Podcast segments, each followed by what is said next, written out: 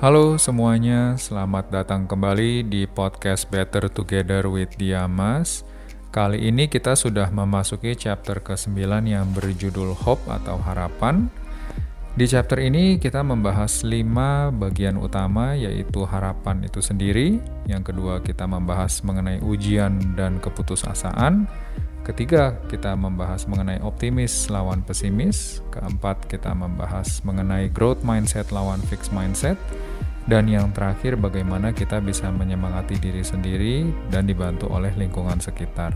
Kita harap podcast kali ini dapat menginspirasi teman-teman semua. Selamat mendengarkan.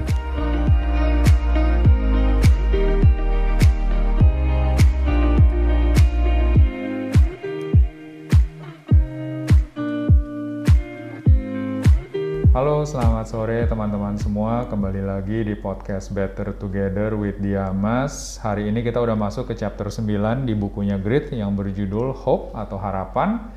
Hari ini aku ditemanin sama dua orang spesial. Yang pertama ada Cihen dari tim Export. Selamat sore Cihen. Halo, selamat sore Juan. Apa kabarnya nih hari ini? Baik, luar Baik. biasa. Oke. Terus yang kedua ada Sherlia dari tim accounting atau finance sih kamu? Atau belum Finance. Oh, finance. Finance, Oke. ya. Apa kabar sore ini Sherlia? Halo Kak Juan sore. Kabarnya baik? Baik, habis kebanjiran baik. Oke, sama kita semua habis kebanjiran nih.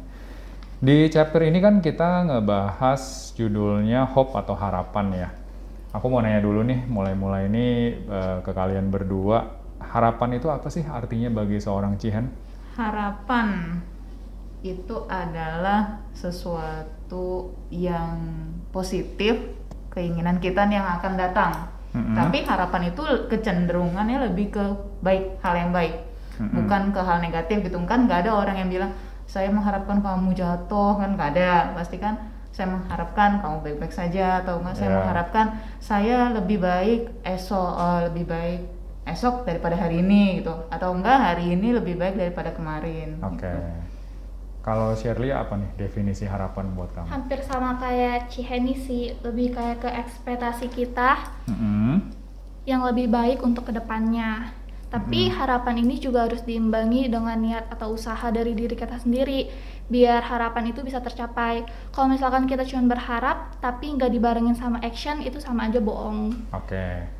Nah, kita kan selalu berharap untuk kita ini bisa jadi lebih baik gitu ya. Tapi tentunya di tengah jalan kita sering banget ketemu halangan-halangan yang mungkin memperlambat atau menghambat kita untuk meraih uh, harapan kita itu. Nah, di sini kalian punya nggak cerita-cerita mengenai ujian atau hambatan yang bisa di-share nih di, di episode kali ini? Mungkin uh, share Lia, boleh? Mungkin dari aku dulu, aku sih pengen angkat dari buku ini ceritanya yang Mhm. menurut aku cukup menginspirasi. Ya. Jadi cerita ini tentang mahasiswa jurusan neurobiologi. Ah, ah, kenapa nih dia? Dia itu tadi dia tuh punya harapan kalau misalkan nanti dia ujian itu hasilnya akan lebih baik. Mm-mm. Karena dia udah ngira tuh kalau dia tuh usahanya udah cukup. Emang usahanya apa waktu itu, Shirley? Gimana ceritain deh? Dia tuh kayak masuk kelas tuh selalu lebih awal, duduk Mhm. paling depan. Terus kalau dosennya jelasin dia nyatet. Kayak murid Hmm. teladan banget Iya, lah ya. kayak murid-murid yang ambis gitu. Ya, Apa tuh benar. ambis? ambisius Oh, ambisius, oke. Biasanya Terus? begitu. Nah, terus pada saat ujian tuh mungkin karena dia udah ngerasa cukup, dia tuh ngerasa ini mudah. Hmm. Tapi ternyata nggak sesuai harapan dia. Hmm. Semua- Nilainya. eh, Mm-mm. semuanya tuh jadi sulit. Dia tuh udah mulai berpikirannya udah kacau deh nggak bisa mikir. Mungkin karena harapannya tuh nggak sesuai apa yang apa kejadiannya nggak sesuai harapannya dia ya. Iya betul. Oke, terus? Terus tapi si mahasiswa ini kan bisa dibilang dia tuh cukup gigih, Heeh. tekun. Dia punya harapan yang besar. Mm-mm. Dia bisa aja tuh berpikir pada saat itu juga dia udah tuh nggak mau ngerjain. Ya udah deh gagal-gagal aja. Mm-mm. Tapi karena dia punya harapan yang kuat, dia tetap mau usaha dan dia tetap berusaha. Setelah kejadian itu, dia mulai tuh minta tugas tambahan, terus latihan waktu, dia ngerjain soal-soal di bawah tekanan waktu. Akhirnya harapan yang dia capai itu benar-benar terwujud. Jadi dia berhasil di ujian selanjutnya. Oke, kalau aku nggak salah tuh bahkan di cerita ini dia dibilang sama gurunya suruh nyerah aja ya. Iya betul. Bahkan gurunya sendiri suruh dia nyerah gitu kan. Mm-mm. Tapi hebatnya si orang ini malah bukan nyerah tapi malah bekerja lebih keras lagi. Iya. Tadi dengan cara apa? Minta tugas Minta tugas tambahan tambahan. Tugas tambahan, latihan terus latihan terus. Kadang Oke. kalau guru itu nih Juan Mm-mm. malah itu jadi kayak sindiran gitu loh. Yaudah kamu nyerah aja deh gitu kan. Apa bisa jadi makna di balik ya, Oh, gurunya ngetes bilang ya? itu iya termotivasi nggak nih dibilang nyerah kan ada seperti itu ya kalau kita bahas. Udah udah sampai sini aja udah lu mah lu mah nggak sanggup gitu. Iya. Iya. Ah belum tentu nih nggak sanggup nih gue sanggup. Bisa juga. betul Iya. kebanyakan guru BK sih biasanya kayak Oh, gitu ya Bukan guru matematika ya? enggak guru BK Oh, biasa guru matematika kan bilang kayak gitu, oh udah nilai kamu mah nilainya cuma dapat 5, ini mah nggak Iya. lulus. Nah ini suka digituin. Tergantung nanti respon dari anaknya. Iya. Mau nyerah atau malah mau berusaha lebih Iya. keras lagi. Kebetulan di ceritanya Shelia ini si orangnya malah Malah eh, dia giat lagi. Lebih giat Lagi, lagi. Iya. Oke, kalau Cihen ada cerita apa nih mengenai ujian? Untuk ujian, ujian pasti semua orang sih ada ya Juan ya. Ha-ha. Saya sampai saking banyaknya ujian mungkin lupa ya ujian yang mana yang ter- terberat Mungkin yang- teringat. Mungkin yang ujian tuh eh, bukan yang terberat atau yang terbaru, tapi yang mungkin yang paling memorable ada nggak Cihen? Apa nih ujian yang eh, kayaknya uh merubah dirinya Cihen banget deh sebagai seorang ibu kah? Apa sebagai Oh, seorang istri nah. kah? Heeh. Kalau seorang ibu itu ujian eh, karena waktu pertama punya anak pasti Mhm. kan kita belum eh, belum ada pengalaman dong Betul. gitu kan kita nggak kayak sekarang ya kalau sekarang kan ilmu parenting itu udah ada di mana-mana tapi kalau kita flashback eh, mundur enam tahun ke belakang itu nggak ada kita belajar sama orang tua kita sendiri gitu kan nanya-nanya apa sih eh, yang eh, baiknya apa yang tidak bolehnya oh ternyata eh, perkembang eh, apa ilmu orang tua itu tuh monoton tuh begini-begini aja terus eh, pada saat eh, ada suatu masalah nih Mhm. kita tanya ke dokter justru oh seperti ini gitu terus juga ujian terberat aku bahwa adalah pada saat eh, bangun begadang waktu masih newborn baby Oke. newborn kayak gitu kan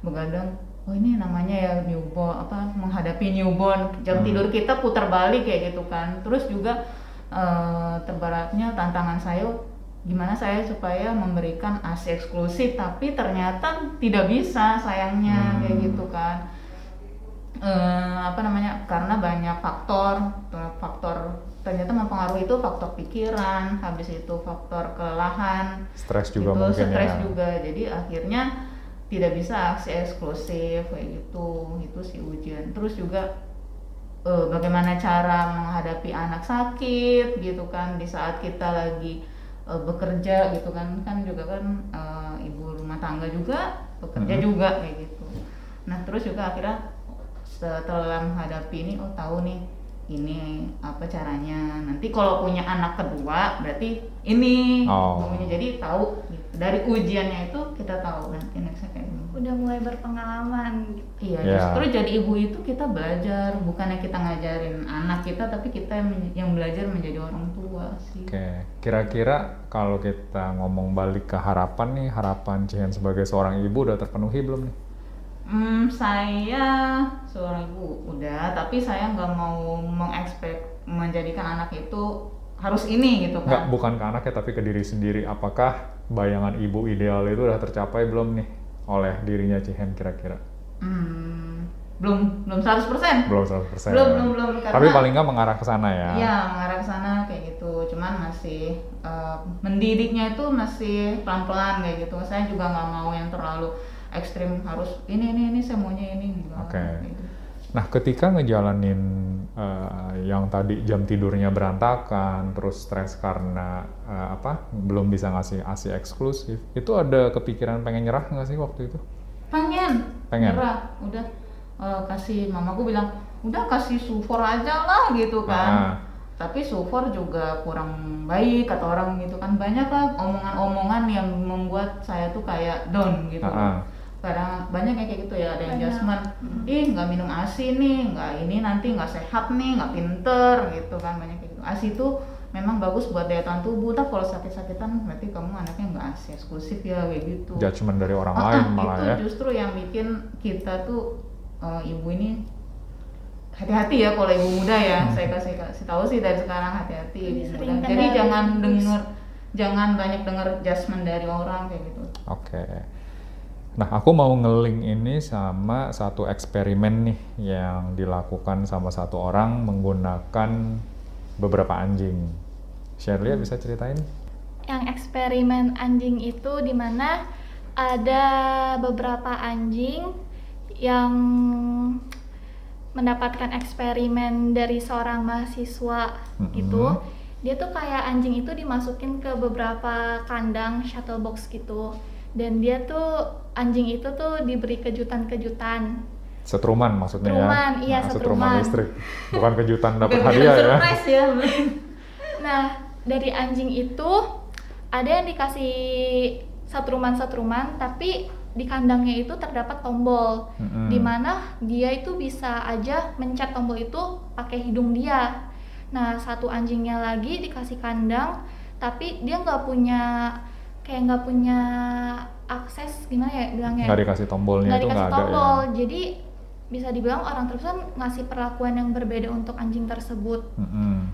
Nah, di situ tuh anjing itu kayak dilatih gimana ya? Bisa nggak sih dia ngehadepin ini semua? Mm-mm. Ada bisa aja tuh anjing cuman pasrah secara pasif cuman nunggu pertolongan dari bantuan manusia mungkin. Mm-mm. Nah, setelah itu kebesokannya dia mulai eksperimen lagi dengan anjing yang berbeda namun juga ada anjing yang kemarin. Di sana di, di dalam kotak itu ada perbedaan kotak yang kemarin. Di sini dia dikasih dinding. Mm-mm. Di situ an- beberapa anjing yang mendapatkan setruman itu ada yang langsung lompat keluar. Mm-mm. Sementara sepertiga anjing yang kemarin tetap aja masih bertahan di sana. Yang sepertiga itu anjing yang mungkin sebelumnya nggak dikasih tombol atau akses ke tombol Betul. itu ya. Iya.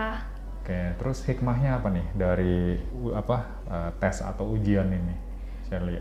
Yang aku dapat sih eh, kesimpulan dari cerita itu kalau penderitaan itu yang kita dapat, yang kita alamin itu bukan karena ketidakberdayaan kita, Tapi melainkan pikiran yang ada di dalam otak kita di mana tuh kita nganggap kita nggak bisa ngelewatin itu itu yang bisa jadi beban pikiran kita sendiri sebenarnya jadi maksudnya kalau kita beranggapan atau kalau kita berpikir eh, tantangan yang ada di hidup kita itu nggak bisa kita kontrol, itulah yang akan ngebuat kita menderita, betul gitu. Mm-mm.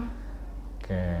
Jadi ini lebih ke mindset dong sebetulnya Shirley. iya lebih ke pola pikir Pola pikir. betul Oke. Terus di buku ini kan juga ngebahas antara optimis lawan pesimis ya. Iya ya kan? Kalau Shirley, kamu aku tanya, kamu orangnya optimis atau pesimis? kalau ditanya gitu nggak 100% optimis sih pasti ada pesimisnya Ha-ha, tapi banyak kan optimis. Eh, ini aku cerita yang dari awal dulu aja kali ya Boleh, silakan. iya jadi dulu tuh aku pesimis banget Mm-mm. udah pesimis terus pemalu terus nggak berani ngomong udah makin makin tuh pesimisnya apa apa belum bisa belum bisa jadi aku mulai tuh berpikir mindset aku diubah. Kayak kita nggak akan tahu kalau kita nggak coba. Dia aja bisa masa kita nggak bisa? Mm-mm. kayak gitu kan. Terus akhirnya pernah waktu itu mm, mungkin dua tahun yang lalu pas aku baru lulus lulus sekolah pernah teman mama aku ngomong kayak gini ke mama aku pakai bahasa daerah. Cuman aku ngerti ada aku di sana. Oke. dia ngomong gini kalau malu-malu terus gimana mau cari kerja? Dia bilang kayak gitu nah di situ aku mulai mikir oh nih orang nantangin ya Oke. ya udah di situ aku mulai mulai berubah berubah berubah ya bisa dibilang lebih better daripada yang lama Boleh diceritain nggak proses berubah itu kan nggak kayak gampang banget kan? Pasti ada ada ada cobaannya, ada usahanya. Itu kayak gimana tuh supaya kamu bisa merubah mindset yang tadinya pesimis, pemalu, jadi sekarang yang udah jauh lebih baik. Gimana tuh caranya Shirley? Aku ini kayak misalkan dulu kan aku kalau ketemu orang takut ngomong sama orang yang kenal juga takut Ha-ha. di situ aku mulai kayak SKSD aja gitu kok so kenal so deket jadi kalau Caranya ada gimana orang, tuh? Hmm? Caranya gimana? kalau ada orang nih Ha-ha. kan itu pertama kali banget tuh aku kayak mulai kerja dulu kan di tempat yang lama itu pas aku masuk aku langsung kayak nyapa kayak langsung nanya-nanya udah berapa lama kerja di sini namanya siapa gitu gitu Oke. kan Nah itu udah mulai terbiasa sampai dibawa ke sini, Mas. Ah. Pernah tuh, aku nggak nggak usah nyebut nama ya. Iya. Saking SKSD-nya aku mungkin pas di pos sapam, aku mau nyapa orang, Heeh. tangan aku udah say hello kayak gini. Cuman orang itu nggak langsung ngelewatin aku gitu aja. Ada orangnya, orangnya orang marketing. Mungkin dia nggak kenal kamu waktu itu. Enggak, sebelumnya kita udah ngobrol bareng kok di pos sapam. Oh. Udah terus aku bilang, oh gitu. Terus teman aku yang di samping ketawa-ketawa, bilang, nggak apa-apa emang gue orangnya gini kali gitu. Ya, ya berpikir positif aja. Siapa Iya. tahu dia lagi nggak ngeliat. gitu Iya. kan. Langsung turunin tangan deh. Tapi artinya eh, ngobrol kecil gitu aja tuh dulu jadi sebuah tantangan berat buat kamu ya. iya. Oke. Kalau sekarang gimana? Jadi kamu udah lebih bisa berpikir optimis, lebih bisa berani untuk mencoba? Iya, udah bisa. Kalau misalkan dikasih tantangan mungkin ya dalam pekerjaan gitu, Mm-mm. ya aku nggak mikirin gagalnya dulu, walaupun masih takut, takutnya nggak bisa, nggak bisa, nggak apa. Cuman aku tetap coba, karena kan kita juga nggak bakal tahu hasilnya kalau kita nggak coba gitu. Oke. Kalau Cihen menganalisa diri sendiri sebagai seorang optimis atau pesimis? Hmm, pasti mah sama kayak si Shirley dulu pesimis tapi lebih banyak optimis. Optimisnya tuh karena aku anak paling tua. Kenapa tuh? Beban, nggak beban juga kan? Maksudnya tanggung jawab ya. Maksudnya kan orang tua kan pasti kan anaknya pengennya nih anak yang pertama yang eh, baik gitu. Karena kalau anak pertama itu baik maka adik-adiknya kan mengikuti gitu. Hmm. Kalau orang tua saya sih berasumsi seperti itu. Jadi eh, tanggung jawab saya, saya bisa ngasih contoh nih ke adik gitu kan. Nah contohnya tuh waktu dulu aku kuliah, eh, kuliah itu pengen sekali ke, sambil kerja, Hmm. pengen ah pengen pegang uang jajan sendiri kayak gimana sih rasanya gitu Hmm. kan. Habis itu bisa bebas buat beli ini itu, tapi ada rasa pesimis gitu kan. Bisa nggak ya jalanin kuliah sambil kerja gitu. Kemudian eh, apa- terus habis itu saya waktu berani melamar ke suatu tempat kerja itu saya nggak ngomong nih sama mama saya Hmm. karena mama saya tipikal orang yang lebih banyak pesimisnya. Oh Kalau mama gitu. saya ya Lebih apa? Berhati-hati, Iya takut-takut katanya. gitu. Kalau ya. saya ngomong nanti emang Henny kamu nggak capek kerja sambil kuliah, ntar capek, ntar sakit gitu kan. Kuliah kuliah aja dulu kayak gitu kan. Iya. Pasti mamaku jawabnya pasti seperti itu. Oke. Tapi saya coba ah gitu iseng. Eh, enak kali misalkan dengan umur baru dulu eh, 19 tahun ya udah punya pengalaman kerja kan seru gitu kan. Ntar Mm-mm. kalau umur 25 udah banyak deh tuh CV-nya. Iya, ini kerja betul. ini kerja ini gitu kan Nah, ya udah ah ngamar ntar giliran kalau udah keterima baru ngomong kayak gitu nah akhirnya wah, iseng-iseng ngelamar udah deh ah dapat telepon dapat telepon diterima kan baru ngomong lah tuh sama mama gitu kan mah ini udah kerja nih dapat panggilan di sini eh, mulai minggu depan masuk. Kan di mana di sini bisa kok. Kuliahnya gimana? Nanti kamu ngaturnya bisa. Kerja di retail mah gitu Iya. kan. Bisa lah kita ngikutin jadwal kuliah gitu. Kalau misalkan weekend kita masuknya pagi. Kalau hari hari belajar masuknya malam kayak gitu Hmm. pulang malam yakin kamu nggak capek ntar pulangnya di atas jam 10 enggak nggak apa-apa yakin yakin bisa gitu optimis kan. dulu aja ya. Iya, ngejalaninnya. nah kalau papa saya kebalikannya dia orangnya optimis Hmm. gitu dia eh, gimana anaknya bagus kalau itu baik ya dia papa saya sih dukung kayak gitu kan Oke. beda ya pemikiran ibu sama ini perempuan sama laki-laki itu beda ya udah akhirnya saya jalanin aja gitu kan Ya udah akhirnya mama saya bilang oh ya udah ternyata kamu bisa gitu. Tapi nggak semua yang saya lakuin itu bisa dilakukan sama adek kayak gitu. Hmm. adek nggak belum tentu mau kayak gitu. Dia maunya eh, kuliah fokus kuliah kayak gitu kerja. Sama yang termasuk yang kecil ini kan adekku yang kecil. Dia juga pengen niatnya pengen kerja sambil kuliah juga kayak saya tapi nggak bisa gitu. Mungkin karena takut capek gitu kan. Hmm. akhirnya pas um, pas dia kuliah pas sudah selesai eh, usianya kalau kuliah tuh udah selesai umur berapa sih? 20 20 22 ya? 22, 22-an 23 ya. ya. nah 22-an itu dia baru ngeplay ngeplay kan. Akhirnya aku ledekin kan ada aku bilang ya kamu umur 22 aja baru ngeplay aku dulu waktu itu eh, umur segini mah udah banyak tuh gitu Nah ini ini juga ini juga penting nih nanti akan kita bahas eh, gimana penggunaan bahasa tuh bisa mempengaruhi eh, mindset seseorang ya. Tapi sebelum kita ke sana ada satu poin yang cukup menarik yang tadi disebutin sama Cihen aku pengen nanya nih. Kebetulan satu ruangan nih banyakan cewek aku doang yang cowok. Menurut kalian gender atau jenis kelamin tuh berpengaruh nggak sih terhadap mindsetnya seseorang? Apakah tadi kalau sebagai seorang ibu atau seorang perempuan akan lebih berhati-hati dan terkesan pesimis, kalau cowok tuh lebih berani, lebih terkesan optimis jadinya. Kalau menurut kalian gimana? Kalau menurut saya waktu mam- mama saya udah jadi ibu-ibu dia begitu, tapi waktu masih muda enggak gitu. Waktu mama saya masih muda dia berani kayak gitu Oke. kan. Iya, berani dia merantau jauh gitu Ah. kan. Tapi pada saat dia udah punya anak jadi was-was gitu. Mungkin karena ini kali ya. Naluri keibuan Iya, kali ya. memikirkan anaknya apa capek atau enggak. gitu. Tapi kalau ke diri dia sendiri sih enggak. Kalau pandangan Shirley gimana? Kalau menurut aku gender nggak ini sih nggak mempengaruhi apa apa karena yang aku lihat kalau cowok itu beberapa ada yang berani yang berani ngambil risiko Mm-mm. ya kayak apa sih udah apa aja diterobos gitu Ya. tapi ada juga cowok yang takut-takut yang Ah. malu-malu Oke. Jadi itu nggak mempengaruhi sih tergantung dari dalam diri Hmm. kita sendiri Berarti nggak ada dipengaruhi sama gender. Iya. Oke. Sip. Nah, kita akan masuk berikutnya ke eh, eh sorry, sebelum kita masuk ke berikutnya di buku ini punya penemuan menarik di mana dia bilang sebagai seorang pesimis itu orang yang pesimis itu akan cenderung lebih rentan terkena eh, depresi sama anxiety. Anxiety apa tuh kemarin? Gangguan kecemasan. Kecemasan Hmm. gitu.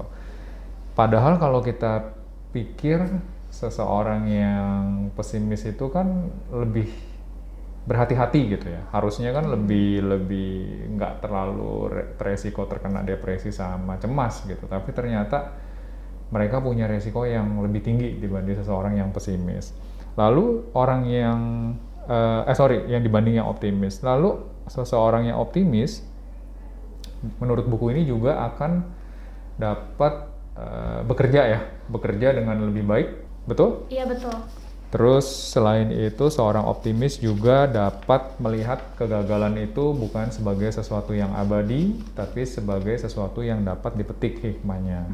Jadi banyak banget keuntungan-keuntungan menjadi seseorang yang lebih optimis. Optimis. Terus optimis ini apakah ada hubungannya dengan mindset? Ada dua tipe mindset di sini yang dipelajari di buku ini. Yang pertama adalah fixed mindset dan yang kedua adalah growth mindset.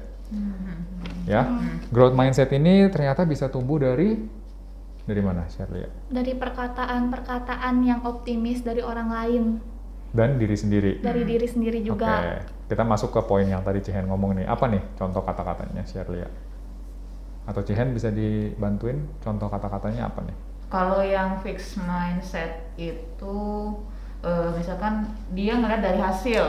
Misalnya nih kayak anak aku nih lagi eh, gambar misalnya. Mm-mm. Oh bagus nih, kamu pinter nih, gitu Hmm. kan. Nah tapi kalau di saat anak aku lagi jelek nih gambarnya, Heeh. saya saya bilang ya aku jelek kayak gitu. Dia berpaku pada hasil hasil akhirnya gitu, tidak kepada proses. Kalau menurut aku fixed mindset sama grow mindset itu kalau fixed mindset itu kan pikiran yang tetap Ya, sementara kalau grow mindset kan dia itu terus bertumbuh yang aku ambil contoh itu salah satu misal kayak gini nih kita disuruh kasih kerjaan kita dikasih kerjaan Mm-mm. terus kita nggak bisa nih terus ada orang yang ngomong ke kita kayak oh udah nggak apa-apa kalau lu nggak bisa ini kan emang bukan bidang lu jadi wajar aja jadi pikiran dia itu oh ya udah emang gua nggak bisa ya udah dia nggak mau kerjain dan nggak mau tahu berarti itu lebih ke mana? pertumbuhan eh, apa pola Fix. pikir dia yang tetap Fixed Mm-mm. mindset. Hmm, mindset. fixed mindset. Oke, kalau growth grow mindset? itu misalnya dia dikasih kerjaan dan dia nggak bisa tapi orang sekeliling dia mungkin ngomong kayak nggak apa-apa kalau nggak bisa ini kan baru pertama kali Mm-mm. belum pernah coba jadi kalau nggak bisa wajar terus belajar ya itu kan buat pola pikir dia bertumbuh Hmm, dia tuh langsung kayak mikir oh iya gue nggak bisa berarti gue harus terus belajar sampai dia bisa perbedaannya sih di situ sih kelihatan padahal kata-katanya nggak begitu beda jauh beda ya. jauh Tapi dampaknya itu luar biasa Betul. jauhnya ya. Iya. Terus ada contoh kata-kata yang lain nggak, Cihan? Untuk membantu growth mindset eh, itu supaya lebih cepat tumbuh atau ada di diri kita.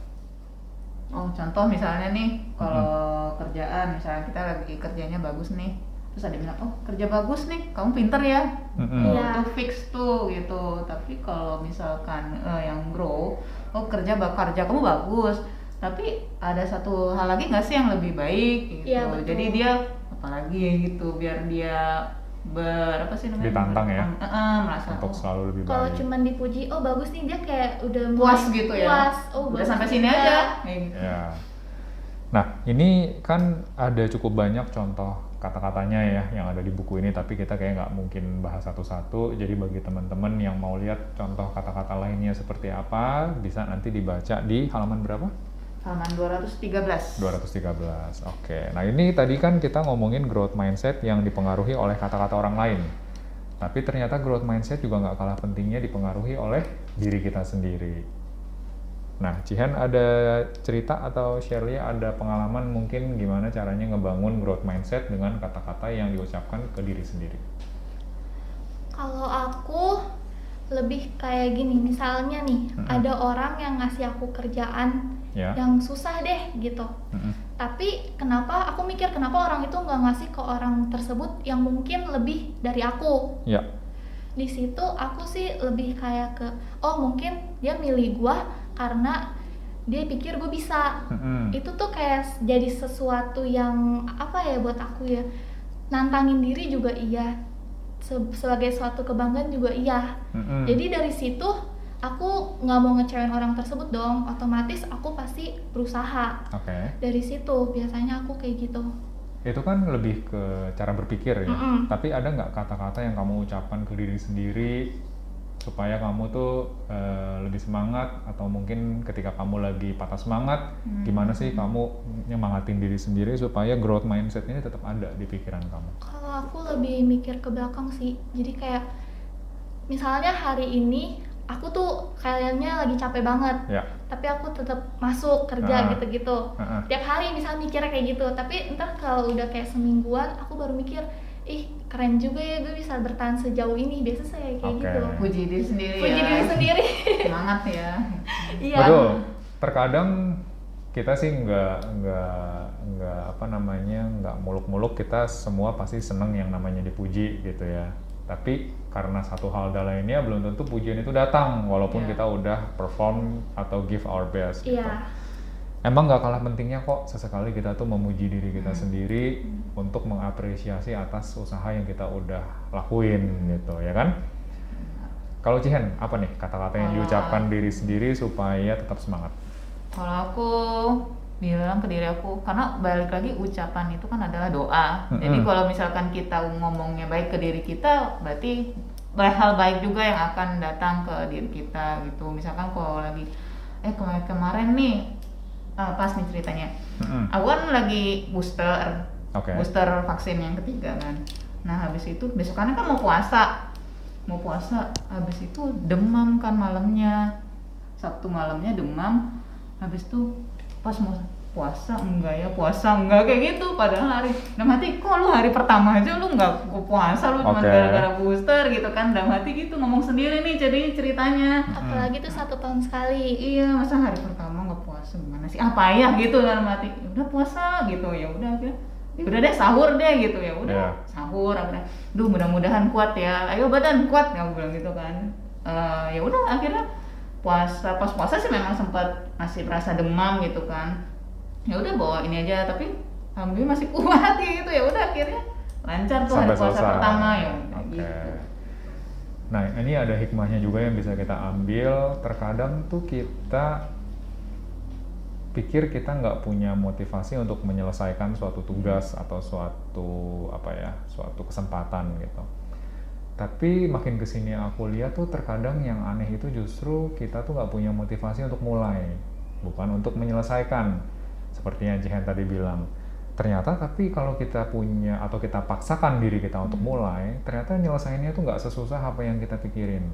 Iya. Contohnya dari pengalaman pribadi aku, semenjak pandemi ini kan aku jadi demen olahraga lari gitu ya.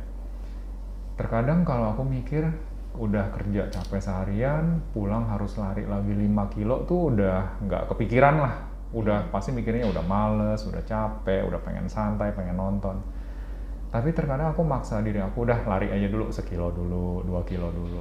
Nanti kalau udah lewat 1-2 kilo, kilometer ketiga, keempat, dan kelima tuh akan lebih mudah ngejalaninnya Kenapa? Mungkin kita ngerasa udah tanggung nih, hmm. ya kan? Mungkin Cihan puasa jam 3 mau buka tuh kayaknya, ah masa sih gua nggak bisa sampai jam 6 gitu kan? Ntar udah sampai jam 4, dua yeah. jam lagi, udah jam 5, satu jam lagi totalnya udah jam buka puasa. Mungkin ini bisa diaplikasiin juga ke pekerjaan, ya sih Lia ya. Iya kok. Di mana terkadang motivasi untuk mulai itu memang susah banget, apalagi kalau kita dikasih proyek-proyek yang baru. Mm -hmm. Kita harus belajar dulu, gimana ngerjainnya kita harus gagal dulu kita harus diomelin dulu. Nah itu itu kadang yang ngebuat kita tuh nggak punya motivasi untuk mulai. Tapi mungkin bagi teman-teman yang dengerin motivasi untuk mulai itu sebenarnya bisa kok kita paksakan dan nanti ketika kita udah mulai nyelesainnya itu akan lebih mudah. Bener. Bener banget. Punya pengalaman kayak gitu nggak Shelly atau kalau Cihan kan tadi puasa kalau Shelly ada nggak? Kalau aku hmm sesuatu yang mulainya tuh susah tapi ternyata pas sudah dimulai atau udah dikerjain itu ternyata nggak sesusah yang kamu bayangin mungkin pas aku masuk ke finance kali ya oke okay. pas aku masuk kan aku perpindah dari accounting ke finance uh -uh. itu pas belum mulai itu aku udah takut duluan apalagi uh -uh. yang kayak Cindy itu kan mau keluar tuh uh -uh. itu aku udah takut duluan sih kayak aduh aku pas pasti nggak bisa nih aku nggak Cindy kayak pusing banget tiap hari gitu uh -uh. cuman dari sekitar-sekitar kan selalu bilang bisa kok pasti bisa gini okay. gini gini akhirnya aku coba tuh step by step walaupun pindah-pindah terus nih dari accounting finance tak pindah lagi accounting terus finance lagi oh karena waktu itu belum ada pengganti kamu aku, belum ada ya iya. Okay.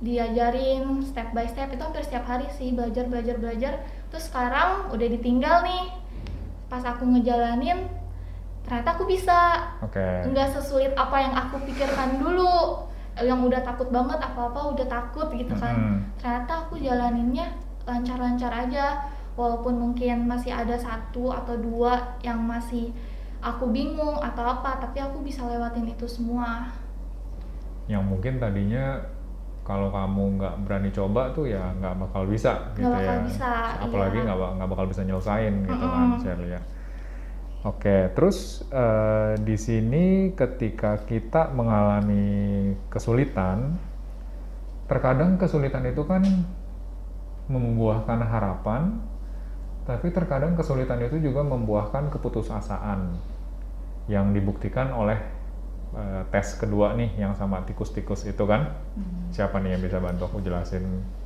Cihan bisa? Jadi ada siapa namanya saya lupa ya. Pokoknya ada penelitian yeah. Ya. uh, dua kelompok tikus. Tikus itu usianya masih kecil. Uh, iya, masih baru kecil. berapa minggu masih, kalau ya, nggak salah. Ya. Gitu. Ya, masih kecil. Jadi dia dikasih kejutan-kejutan gitu juga sama kayak yang anjing tadi. Mm -hmm. Nah, yang cuman nih efeknya efek jangka panjangnya nih setelah uh, dua kelompok tikus itu Nah, yang sering dikasih kejut, uh, kejutan itu kan dia mengalami stres ya. Stres yang kalau stresnya yang bisa dikendalikan berarti uh, orang ini cenderung tahan banting nih gitu. Uh-huh. Tapi kalau uh, hasilnya stresnya itu yang tidak dapat dikendalikan cenderung orangnya menjadi kayak tikusnya. dikit penak. Ya, tikus orang sih. Iya tikusnya itu cenderung jadi kayak penakut gitu, yeah. takut dikit-dikit takut gitu. Itu sih hasil penelitiannya. Oke, dari sini kita bisa ambil hikmahnya. Sebenarnya mirip-mirip sama yang tes yang sama anjing-anjing itu ya. Kalau kita di posisi kesulitan atau lagi ada tantangan, dan kita merasa kita tuh nggak punya pilihan atau kita nggak punya uh, apa jalan keluar itulah yang nantinya walaupun ini tes jangka hmm. panjang akan mempengaruhi jalan pikir kita, kebiasaan kita. Kita jadinya ya mungkin itu penakut, pemalu, takut salah, jadi pesimis hmm. dan mungkin mempunyai fix mindset yang ya udah saya cuma bisa begini aja nggak bisa Iya. berubah gitu Kalau Juan ada nggak yang itu apa tuh apa namanya hal yang takut gitu? Kayak pesimis gitu ah, Kak. ada nggak sih hal yang pesimis sekarang? kalau aku bahkan kalau menganalisa diri sendiri aku lebih banyak pesimisnya oh mirip-mirip sama Sherlia juga jadi dulu tuh aku juga super pemalu, super penakut, ngomong sama orang nggak berani, lebih mending kalau ada tamu datang ke rumah tuh aku paling nggak mau keluar kamar gitu kan, ya kan? kabur terus masuk kamar Masuk Iya. kamar yang ngapain gitu ya? Bahkan bahkan sampai sekarang pun kadang masih kayak gitu gitu. Padahal kalau kita pikir kenapa ya kan kita nggak Iya, salah ya, iya, bukannya betul. kita mau diomelin atau diapain gitu. Terus eh, pesimisnya juga terkadang tuh sampai sekarang masih, aduh kalau ambil keputusan ini dampaknya apa ya? Jangan-jangan ntar keputusannya salah, dampaknya terlalu besar, akhirnya merugikan aku atau orang lain. Itu pun sampai sekarang masih gitu. Dan belum bisa dibilang udah terselesaikan sih, jujur masih belajar gimana nih caranya supaya bisa lebih optimis dalam mengambil keputusan, bisa optimis dalam ya dalam kehidupan keseharian lah. Untungnya yang malu-malunya itu udah mulai bisa pelan-pelan dihilangin gitu. Sama kayak Sherlia, makanya tadi aku tanya gimana caranya nih? Ya itu caranya mau nggak mau harus malunya disimpan dulu, ngomong aja sama orang, Iya, benar. ya kan? iya Dari situ, dari public speaking, ngasih training, ngobrol sama customer, ngobrol sama teman-teman di Diamas ini, ya latihannya learning by doing gitu. Mm-mm. tapi Juan kan orangnya pesimis nih Mm-mm, terus kalau ngomong kan katanya juga suka malu-malu betul. tapi pada saat udah kejadian kan pasti Ko Juan mau nggak mau ngomong terus dong Kejadian apa nih? kayak lagi kumpul-kumpul gitu kan pasti Ko Juan kayak kead- keadaan yang memaksa kita untuk ngomong-ngomong terus Oke. itu pas setelah selesai itu Ko Juan pernah nggak kayak ngerasa duh apa tadi gue ngomongnya terlalu banyak ya atau gue ngomongnya Gak nyadar gitu salah?" ya Iya. ngomongnya apa Iya. nyambung atau enggak? Dipikirin lagi pas udah mulai sepi atau pulang ke rumah itu dipikirkan nggak Sering, sering banget. Oh. Jadi mungkin dari situ aku baru relate kalau pesimis tuh ya lebih stres, lebih iya cemas ya kayak gitu. Karena terkadang kecemasan kita tuh mungkin nggak beralasan gitu ya. Kayak tadi contohnya ada tamu datang ke rumah kita takut. Iya. Padahal sebenarnya nggak punya nggak ada alasan yang konkret gitu kan. Iya. Kenapa kita harus takut gitu. Tapi ya balik lagi untungnya sekarang pelan-pelan udah mulai bisa diperbaiki. Hmm. Dan aku rasa sama juga kayak Sherlia, kalau aku begini terus aku nggak akan jauh nih. Maksudnya aku akan begitu-begitu aja. iya betul Nggak mungkin aku bisa jadi orang yang lebih baik mungkinnya gitu. Lebih ke situ sih kalau aku dulu.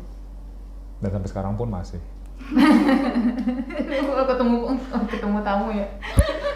Iya. Ya, misalnya nih aku harus ngasih training atau kasih public speaking di depan kalian-kalian semua ya. Hmm. Aku tahu aku takut, aku nervous, makanya aku latihannya tuh bisa berkali-kali gitu. Mm-mm. sama kayak Iya. aku iya Supaya paling nggak di mindset atau di pikiran aku tuh dengan udah latihan paling nggak kemungkinan gagalnya lebih kecil. Mm-mm. Tapi tentunya kadang masih suka gagal, masih suka apa ya udah sekarang pikir "Nggak apa-apa deh itu proses belajar gitu. Iya benar. Padahal eh, belajar ngomong di depan itu juga itu padahal udah lama ya waktu zaman sekolah juga presentasi iya bener banget udah Ya. belajar ya tapi ya gitu lah tetap aja masih kadang suka deg-degan deg-degan Deg-degan, gitu kan, betul. pesimis gitu. Kita tuh kita tuh dulu oh, aku ya terutama ya terlalu banyak mikirin apa sih yang orang pikirin tentang aku gitu loh. oh iya Ya kan? Kalau Iya, kita maju ke depan, aduh, eh, dulu kan aku pendek ya. Jadi kayak pikir, aduh, ntar orang mikir aku tuh pendek atau aku tuh apalah, pokoknya semua dipikirin gitu loh. padahal itu belum tentu terjadi Betul. Tapi kita udah memblokir diri kita dengan Iya. pikiran-pikiran negatif itu gitu. Nah, kebetulan banget aku tuh suka nonton satu TV series ya tentang mobil gitu namanya Top Gear dulu, tapi sekarang udah nggak ada, ganti namanya jadi Grand Tour. Salah satu pembawa acaranya tuh namanya Jeremy Clarkson. Dia tuh PD-nya luar biasa. dia nggak pernah takut salah, dia nggak pernah takut gagal. Hmm. kata-katanya dia dalam bahasa Inggris tuh how hard could it be? Atau terjemahannya seberapa susah sih? Dia bilang gitu loh. Jadi dia pernah ditantang suruh bikin mobil amfibi dari mobil bekas. Dia pernah ditantang suruh bikin apa lagi ya suruh bikin roket dari mobil gitu. Itu kan sebenarnya tantangan-tantangan yang cukup susah gitu tapi mantranya dia tuh yaitu seberapa susah sih gitu Oh. Nah, balik lagi ke kata-kata yang aku suka pakai ke diri aku sendiri, itu kata-katanya.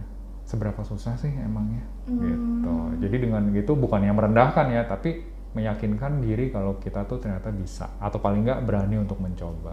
Gitu. Oke, oke.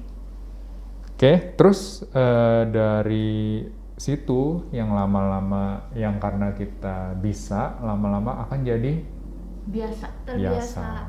Kebiasaan itu yang akan nantinya membentuk kegigihan. Kegigihan. Kegigihan. Oke, nah kita kan ngobrol udah cukup panjang nih ya. Seperti biasa aku mau nanyain pertanyaan yang biasa aku tanyain ke teman-teman lain juga. Ke Cihen dulu mungkin. Gimana nih Cihen? Eh, Cihen bisa pakai pengetahuan yang didapat dari chapter ini untuk ngebantu teman Cihen atau teman kantor, teman pribadi boleh. Hmm, dari chapter ini kita kalau misalkan lagi ada masalah dalam pekerjaan kita pesimis itu manusiawi Mm-mm. pertama-tama kaget dong gitu kan kalau Betul. ada masalah tapi coba optimis optimis pasti ada jalan keluar gitu setiap ada kesulitan pasti ada kemudahan asal dicari gitu kata orang Asal kita nggak nyerah. Asal dicari Iya. kayak gitu kan Soalnya kalau kita udah nyerah ya nggak mungkin ketemu kan. Iya, Tapi kalau kita cari terus kemungkinan ketemunya masih ada. iya begitu sama ya seperti Oke, itu kalau Shirley ya apa nih yang bisa kamu pakai atau kamu gunakan untuk ngebantu teman-teman kamu? Kalau misalkan ada teman aku yang kesulitan Mm-mm. atau dia dikasih kerjaan yang banyak nih, dia nggak kepegang, dia capek kan dari raut mukanya aja itu kelihatan banget kan. Oke, Itu kadang aku di belakang kayak misalnya ngechat dia, tapi ini berlaku untuk cewek sih. Aku oh biasa gitu. Kalau cowok enggak nih. nggak tahu aku Kasar. biasa kayak eh, ngasih kata-kata yang buat nyemangatin dia capek tuh nggak apa-apa asal yang penting tuh kita udah berusaha semaksimal mungkin Oke. karena kan hari setiap hari kan punya kesusahannya masing-masing ya Mm-mm. jadi jangan takut buat memulai hari yang baru biasa sih aku selalu support dengan kata-kata kalau orang ya? bilang kata-kata mutiara deh biar dia mutiara, semangat gitu. Nah, ini juga ngomongin kata-kata mutiara di kantor kita kan ada ya dibikinin poster. Aku harap teman-teman udah pada baca nih kata-kata mutiaranya. Itu sebetulnya eh, sama tujuannya dengan Sherlia tadi yaitu memberi semangat ke kita semua. Dan aku harap itu bisa menginspirasi teman-teman yang ada di kantor Diamas dan City Nova. Ya. Oke, terus kit- eh, sebelum kita tutup, aku mau nanya sama Cihan, ada yang mau ditambahin lagi dari chapter ini? Hmm, tidak, hanya mau nambahin satu quotes. Apa tuh? Silakan. Hanya harapan yang membuat kita tegar menghadapi segala ujian kehidupan. Oh? Boleh diulang? Bagus, boleh bagus. diulang sekali lagi biar lagi. biar lebih nyerap nih. Hanya harapan yang membuat kita tegar dalam menghadapi segala ujian kehidupan. Betul. Kadang kita nggak punya apa-apa selain harapan ya, tapi Ya. dengan harapan itu yang artinya men- mendorong kita, memberi kita semangat. Walaupun terkadang kita udah kerasa kosong banget, paling nggak kalau kita masih punya harapan tuh kita masih bisa berjuang. Ya, tidak boleh putus harapan. Mantap. Sherlia ada yang mau ditambahin ke teman-teman? Mungkin kalau aku kayak meminta bantuan adalah cara yang baik untuk berpegang pada harapan. Mm-mm. Jadi tuh pasti semua orang itu nggak pernah bangkit tanpa ada bantuannya orang lain. Jadi tuh kita jangan ma- jangan malu untuk meminta bantuan dari orang lain karena itu sangat berpengaruh untuk diri kita sendiri. Apalagi kan kita manusia makhluk sosial, kita tuh nggak bisa hidup sendiri gitu. Ya, jadi jangan malu, jangan takut untuk minta bantuan sama orang lain. Betul. Ya, Eh, ini agak melenceng dikit tapi kayaknya lumayan penting. Ternyata banyak orang yang bunuh diri itu karena depresi, karena mereka merasa sendirian, Bener. ya kan? Benar-benar. Karena mungkin mereka tuh nggak tahu ya, mungkin karena malu atau karena takut meminta bantuan dari keluarganya, dari teman-temannya, akhirnya dia merasa sendirian, lonely, dan akhirnya mutusin untuk bunuh diri. Bahkan mirisnya kalau aku tambahin nih Juan, Mm-mm. bahkan ada anak umur SD, seumur SD itu maka mereka bisa berpikir bunuh diri. gitu. Ada Hmm. kejadian kayak gitu kan anak Ya. SD, tapi nggak tahu apa, apakah dia kena bully atau nggak masalah apa, dia nggak cerita sama orang tuanya, akhirnya Ya, anak SD bunuh diri loh pikirannya itu pendek gitu loh. Biasanya orang bunuh diri kan orang dewasa gitu kan. betul. Itu apa ya? mental illness yang Ya. sangat-sangat bahaya. Jadi banyak kan sekarang bercandaan-bercandaan butuh healing, butuh healing gitu ya. Tapi jangan sampai disalahartikan nih healing itu Healing mungkin bagusnya diumu- dihubungkan dengan teman-teman atau siapa pun yang mungkin punya eh, tantangan di mentalnya gitu. Jadi jangan sampai kalian merasa kalian tuh sendirian. Enggak kok, pasti di dunia ini ada orang yang peduli sama kalian, ya kan? Betul. Benar. Makanya kayak di jembatan Korea tuh yang sering dijadiin buat tempat bunuh diri tuh Hmm. Oh, ada ya? ada. Sekarang di jembatannya itu tuh dikasih tulisan-tulisan.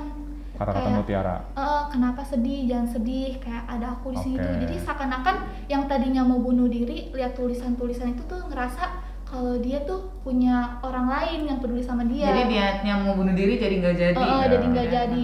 Terus kan di sana juga kadang tuh dikasih telepon yang sewaktu-waktu kalau misalnya dia pengen bunuh diri tapi nggak jadi, dia tuh bisa telepon. ngungkapin perasaannya apa? Iya, kayak ngungkapin terus dia kasih tahu kalau misalnya dia ada di jembatan Hmm. ini sambil nangis-nangis. Nanti orang yang dari situ langsung datang buat jemput dia Wow. sebelum dia loncat gitu.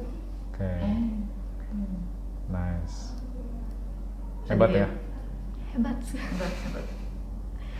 Oke, nah sebelum kita tutup, aku mau nambahin eh, satu aja nih.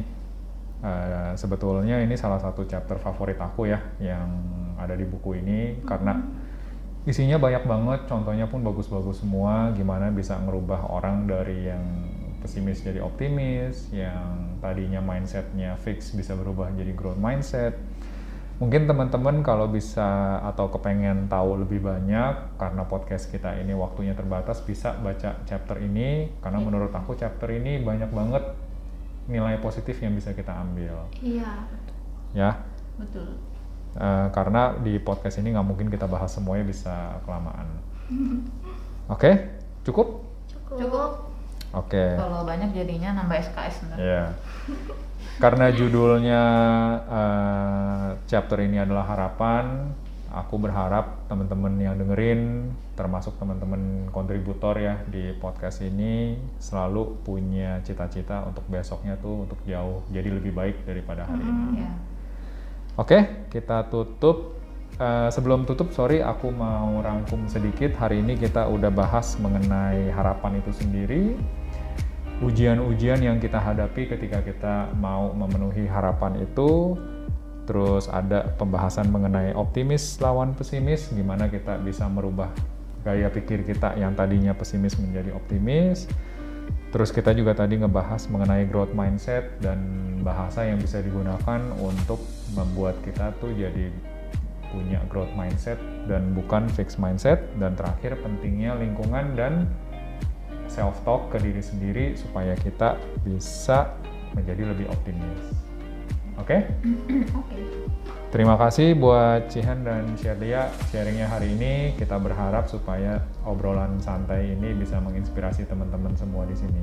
Oke. Oke, thank you Cihan, thank you Ya, Sherlia. thank you Terus kita ketemu Juga. lagi di chapter berikutnya yang berjudul Parenting for Great. Oh, ini buat teman-teman yang udah jadi orang tua, Orang tua. atau yang sebentar lagi bakal jadi orang tua nih. Ya. Oke, kita tunggu di episode berikutnya pembahasannya kayak gimana. Oke, thank you semua, bye bye. Thank you juga. Bye.